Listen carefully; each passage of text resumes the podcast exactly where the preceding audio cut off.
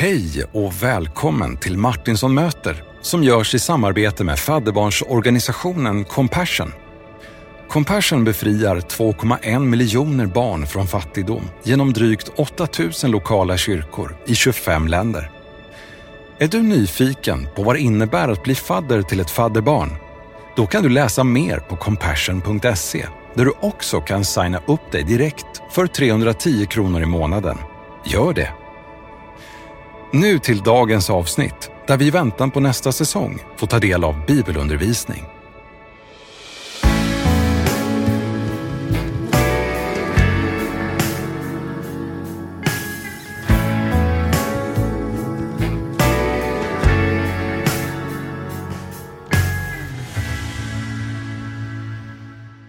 Så då vänner, då har vi varit i Getsemane. Vi har varit uppe på Golgata och vi har varit vid graven. Vi har konstaterat att Kristus är uppstånden och vi har sagt ja, han är sannerligen uppstånden. Men vi har också konstaterat att det här konceptet med uppståndelse inte är så vanligt. Jag har en kompis till mig som heter Lillemor och hon är fröken och jag tror hon hade en skolklass som gick på någon sån här påskvandring i en kyrka och när de gick ut ifrån kyrkan så sjöng de den där härliga sången som vi alltid sjöng i kyrkan när jag var liten. Och jag sjöng, hur var det nu då? Uppstått har Jesus, hurra, hurra. Men de här barnen sjöng Uppstoppad Jesus, hurra, hurra. Han lever, Alltså, konceptet med uppståndelse är så pass ovanligt. Eh, en rolig historia var att eh, efter påsklovet så var det något förhör och en lärare säger Pelle, eh, vet du vad som hände med Jesus under påsken? Och Pelle blir jättenervös. Nej, men det var i alla fall inte mitt fel för jag var i fjällen med mamma och pappa. Jag ska försöka nu det här sista bibelstudiet att ge mig på inte bara bibelberättelsen utan de berättelser som vi omger oss med nu i modern tid, där uppståndelse ibland är ett inslag eller en avgörande del för berättelsen. Det kommer att bli lite annorlunda. Det är inte ett vanligt bibelstudium nu alltså, utan vi läser bibeltexten och sen kommer jag spegla oss i vår samtid och framför allt i en väldig massa filmer. Vi får se vart det här landar. Nu läser vi Lukas kapitel 24 och vers 1 till 12. Men dagen efter sabbaten gick de i gryningen till graven med kryddorna som de hade gjort i ordning. De fann att stenen var bortrullad från graven och när de gick in kunde de inte finna Herren Jesu kropp. De visste inte vad de skulle tro, men då stod där två män i skinande kläder framför dem. Kvinnorna blev förskräckta, sänkte blicken mot marken, men männen sa till dem, varför söker ni den levande här bland de döda? Han är inte här, han har uppstått. Kom ihåg vad han sa till er medan han ännu var i Galileen, att Människosonen måste överlämnas i syndiga människors händer och korsfästas och uppstå på tredje dagen. Då kom de ihåg hans ord. Och när de hade återvänt från graven så berättade de allt sammans för de elva och alla de andra. Det var Maria från Magdala, Johanna och Maria, Jakobs mor. Även de andra kvinnorna i deras sällskap talade om det för apostlarna. De tyckte att det bara var prat och trodde inte på dem. Men Petrus sprang genast bort till graven. När han lutade sig in såg han bara linnesvepningen ligga där och han gick därifrån full av förundran över det som hade hänt. Lyssna nu en kort mening ifrån Andra Petrusbrevet 1 och 16. Det var inte några skickligt hopdiktade sagor jag byggde på när jag för er förkunnade vår Herre Jesu Kristi makt och hans ankomst, utan jag hade med egna ögon sett honom i hans majestät. Vi pratade om legender igår och nu använder Petrus ordet sagor. Uppståndelsen är ingen saga. Uppståndelsen är ingen legend. Och målet med det jag vill dela nu är att försöka använda de bilder som vår samtid använder för att referera till det vi kallar för uppståndelsen. Det finns en författare som heter, jag kan inte uttala namnet, men Shusaku Endo och han har skrivit i boken Life of Jesus om uppståndelsen. Om du inte tror på uppståndelsen så kommer du ändå att tvingas tro att något drabbade lärjungarna som var lika fantastiskt, kanske annorlunda, men ändå lika kraftfullt i sin elektrifierande intensitet. För om vi ska försöka förklara det förvandlande livet hos de första kristna, då kommer du att behöva göra ett trossprång lika stort som om du själv trott på uppståndelsen till att börja med. Vi använder berättelser, inte bara som kyrka utan vi människor gör det ständigt och jämt. Och antropologer, alltså de som kan prata om läran om människan. De säger att berättandet och berättelsen är central för människans existens. Att det är vanligt i alla kända kulturer och att det handlar om ett symbiotiskt utbyte mellan berättaren och lyssnaren. Ett utbyte som vi lär oss att förhandla om redan i spädbarnsåldern. Precis som hjärnan upptäcker naturens mönster i de visuella formerna. Ett ansikte, en siffra, en blomma och i ljud så upptäcker hjärnan även mönster i information. Berättelser är igenkänningsmönster och i dessa mönster finner vi mening. Vi använder berättelsen för att förstå vår värld och dela denna förståelse med andra.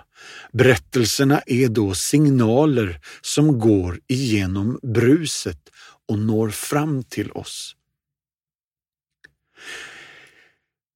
Den kristna legenden G.K. Chesterton påpekade så här om sagor. Jag lämnade sagorna liggandes på barnkammargolvet och jag har inte hittat några så förnuftiga böcker efter det. Och C.S. Lewis, som har skrivit bland annat Narnia, sa en dag kommer du vara gammal nog att börja läsa sagor igen. Och så lite grann fungerar både böcker och filmer för mig.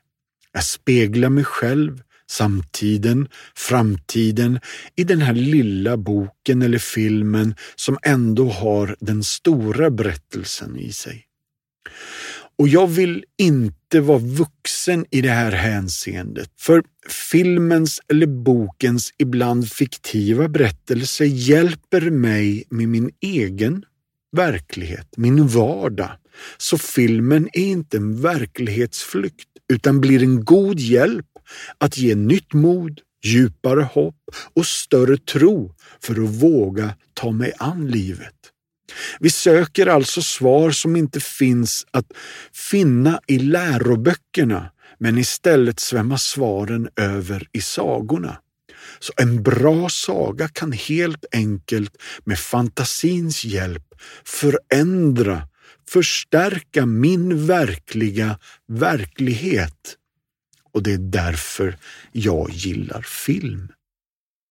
Den första filmen jag skulle vilja nämna är X-Men från år 2000.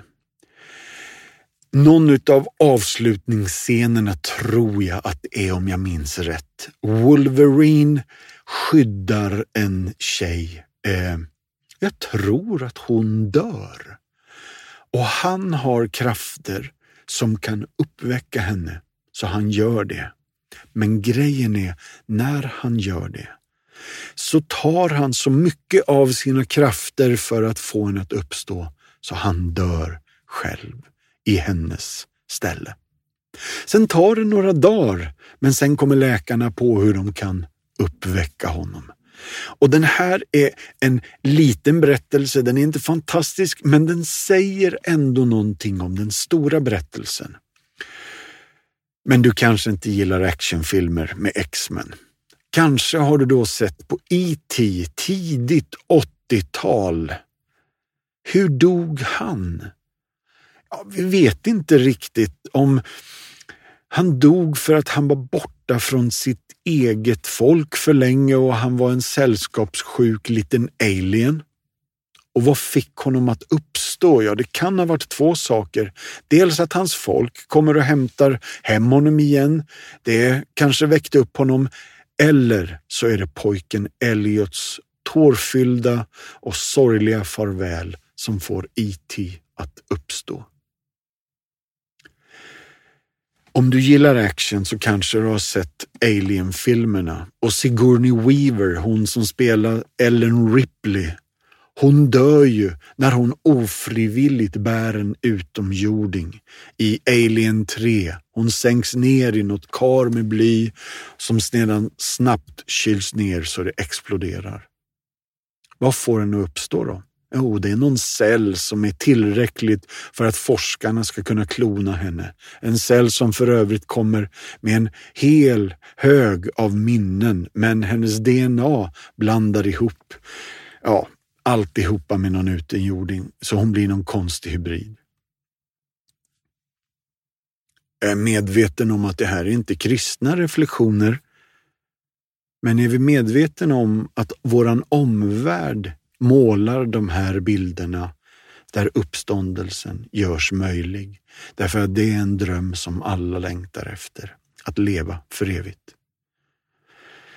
En av de klassiska som jag gissar att några av er har sett är Mission Impossible 3, Tom Cruise. Han blir misshandlad av en skurk som heter Davian som placerar någon liten chip i Ethans hjärna och den hotar att smälla av när som helst helst. Så Ethan frågar sin fästmö kan du strömföra mig så att vi kan avaktivera bomben? Och i det då så, så dör han ju på kuppen. Fästmön är duktig på hjärt och lungräddning så hon startar hans stillastående hjärta samtidigt som hon avväpnar och besegrar den dumma skurken Davian spelad av Philip Seymour Hoffman bilder hela tiden. Bilder som talar om en möjlighet till ett hopp och en uppståndelse. Då. Säger inte att det är kristet, men jag säger att det är vår samtid. En favorit för mig är ju trilogin The Matrix där Keanu Reeves spelar Neo. Det finns så många kristna referenser i den här filmen med alla namn. Alla heter ju Trinity och Nebukadnessar och många bibliska. Och Neo är ju the one, en Kristusgestalt. Och han blir skjuten till döds av Agent Smith.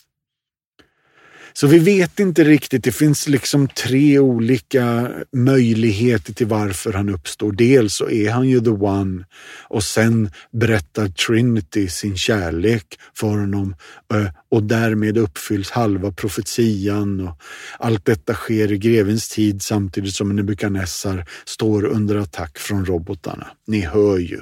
Det är ju en röra av allt det här. Men det berättar om en sorts uppståndelse. Doc Brown, en av mina favoriter eftersom jag var tonåring på 80-talet när Tillbaka till framtiden kom, kanske 1985 någonstans. Christopher Lloyd spelar ju huvudrollen och han skjuts ner av libyska terrorister som blir arga över att han vill behålla plutonium. De har gett det till honom och vill att han ska bygga en bomb. Vi vet ju inte riktigt om han verkligen dör, men Marty McFly eh, reser tillbaka i tiden och varnar doktorn, så hela historieförloppet ändras. Och han bär en skyddssäker väst när libyerna kommer. Än en gång bara berättelser. Harry Potter. Hur dog han? Daniel Radcliffe spelar huvudrollen och han får reda på att jag själv är det slutgiltiga horrorcruxet som måste förstöras för att besegra den onde Voldemort som spelas oerhört dramatiskt av Ralph Fiennes. Och då kastar ju Voldemort eh, dödsförbannelser över Harry så att han dör. Harry hamnar i limbo efter att han har insett att Voldemort i princip bara förstört en del av sig själv.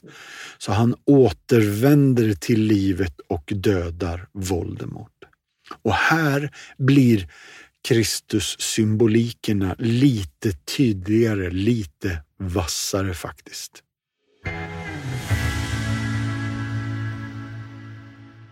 Nu så blir det en liten paus från undervisningen och du ska få höra om vad Compassions arbete gör för skillnad i ett barns liv på riktigt.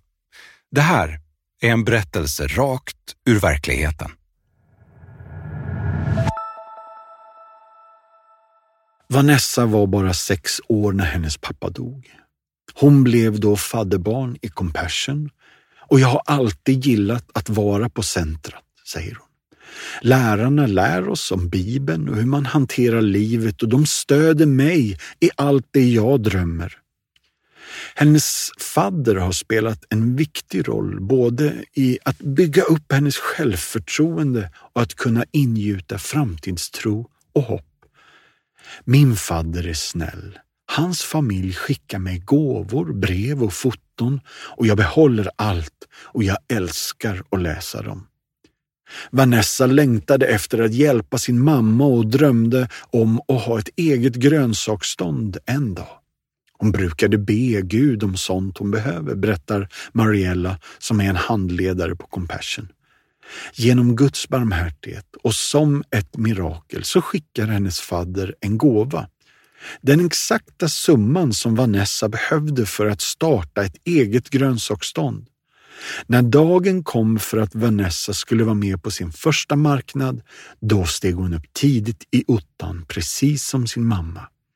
Anlände till marknaden klockan fyra och börjar organisera upp alla sina frukter. Vissa dagar jobbar hon fram till lunch och andra dagar är hon där fram till sju på kvällen. Under karantänen räddade min verksamhet hela familjen eftersom min mamma inte fick sälja berättar Vanessa. Med det grönsaksstånd som jag har tack vare min fadder kan jag hjälpa mamma så att vi kan försörja familjen och hon kan vila lite. Vi på Compassion är en fadderorganisation som har funnits i snart 70 år. Vi startades av en evangelist som hette Everett Swanson när han såg misären i Sydkorea. Nu tar vi hand om 2,1 miljoner fadderbarn. Och vi gör det genom det vi kallar en till en. Alltså att du som fadder kan ha direktkontakt med ditt fadderbarn. Och vårt uppdrag, ja det hittar du i Markus evangeliet kapitel 16 och vers 15. Gå ut i hela världen och predika evangelium för hela skapelsen. Vi finns alltså som ett svar på missionsbefallningen och vi är förespråkare för barn i nöd för att frigöra dem från andlig, ekonomisk, social och fysisk fattigdom. Och vi vill vädja till dig att tillsammans med oss vara med om att förvandla liv. Gå in på compassion.se och jag vill uppmuntra dig till att signa upp dig på att bli fadder idag. Nu fortsätter jag min tanke om filmer och uppståndelser. Nu har vi kommit fram till en av mina absoluta favoriter. Och det är Gandalf den grå som spelas av Ian McKellen i Sagan om ringen. Och i film nummer två, Sagan om de två tornen, så dör Gandalf i en avgrund, dödad av en balrog. Han landar längst ner i vattnet och kämpar hela vägen tillbaka upp till bergets topp. Där besegrar han sin fiende, men dör tyvärr i processen. Och det är någonting som får honom att uppstå. Hans oavslutade uppgift. Som ledare för det lilla niomannateamet så var Gandalf verkligen behövd i Midgård. Så Eru, som bor utanför reglerna för tid och rum, återuppväcker honom och lyssnar nu som Gandalf den vite, den upphottade versionen av den ursprungliga karaktären Gandalf den grå.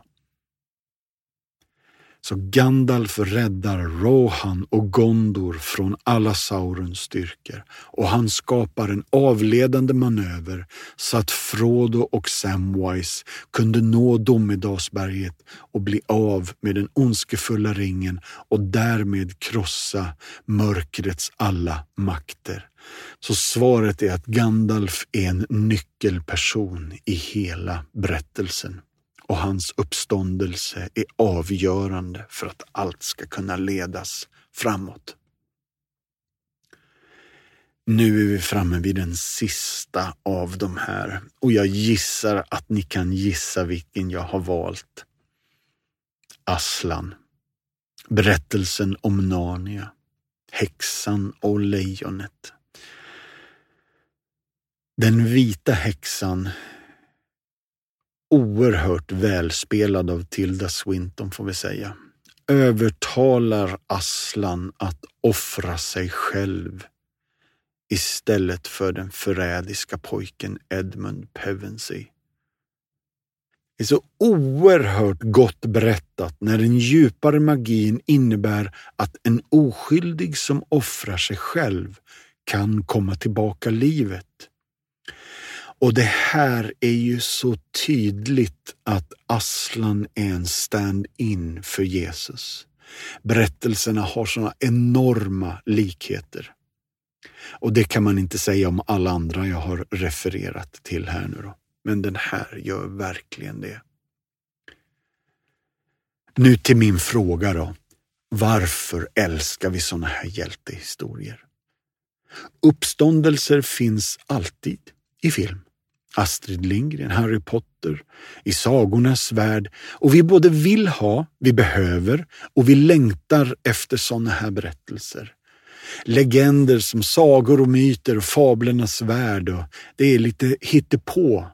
Och uppståndelser sker på film, i böcker och i berättelser, noveller, sagar, sagor, fiktioner, myter och sägner. Därför att uppståndelser förklarar lite av vår yttersta längtan. Böckerna utbildar oss och när de berör våra hjärtan så är det någonting vi kan spara och omfamna och göra till en vän för livet. Lyssna nu, det här är spännande. I vissa lärosystem så har man behandlat uppståndelsen som en filosofisk, mytologisk eller kosmisk händelse vars historiska sanningshalt är av underordnad betydelse eftersom dess existentiella sanningshalt, ja, det är inte så viktigt. Men vi i kyrkan säger varje påsk och varje söndag Kristus är sannerligen uppstånden. Inte Kristus är sannolikt uppstånden, utan sannerligen.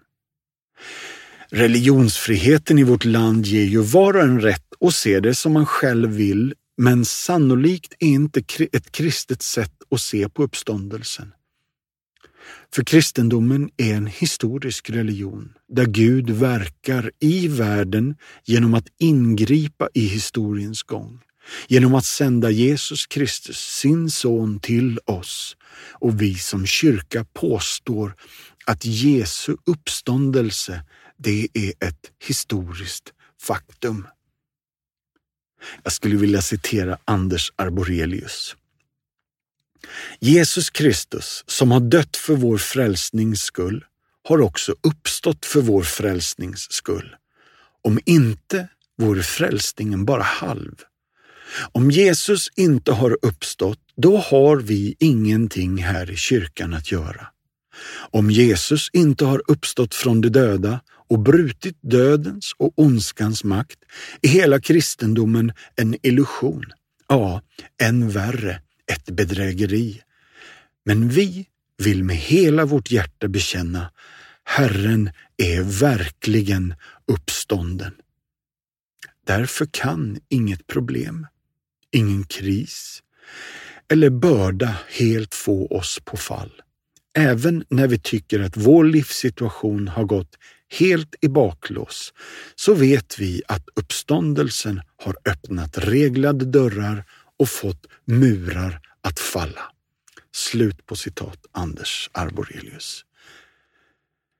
Så vi som kyrka tror alltså att Jesus Kristus var fysiskt och bokstavligt mördad och död, att han låg i graven från fredag eftermiddag till söndag morgon och på söndag morgon så ringer väckarklockan och Jesus reser sig fysiskt och återuppstår från graven. Det är vad vi tror. Jesu uppståndelse innebär att du som är kristen ska uppstå du också. Det finns andra religioner som lovar dig någon slags andlig framtid, någon andlig salighet som en tröst för det du har förlorat. Men uppståndelsen, det är återställandet av det vi har förlorat. Du får inte bara din kropp tillbaka. Du får den uppståndelsekropp du alltid velat ha men aldrig riktigt haft. Du får inte bara ditt liv tillbaka, du får det liv som du vetat att du aldrig riktigt haft fullt ut. Jesu uppståndelse är alltså helt otrolig. Jag citerade igår och jag gör det igen. Ingen kan förbli neutral kring Jesu uppståndelse. Påståendet är för häpnadsväckande. Händelsen är för omskakande. Konsekvenserna är alltför betydande och frågan alltför allvarlig. Var och en måste antingen ta emot eller avvisa det, detta med uppståndelse som sanning för oss. För att förbli likgiltig eller obeslutsam, det är ju samma sak som att förkasta det avslutar nu med sju snabba sköna fakta om Jesu död och uppståndelse. Jesu uppståndelse var uttalad långt i förväg. Många gånger till och med innan han föddes. 2. Jesus själv förutsade sin uppståndelse. Det kan man ju göra så länge man lever, men det är svårt att lösa en uppståndelse om man själv är död. 3. Då. Jesus dog. Hans fiender bekräftar att han var död.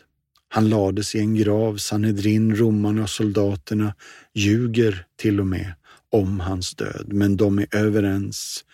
De beseglar graven. 4. Jesus begravdes i en grav som faktiskt var lätt att hitta. Och långt innan Jesus föddes så säger Gamla testamentet att han till och med ska ligga i en rik mans grav. 5. Jesus visade sig fysiskt vid liv, inte bara andligt.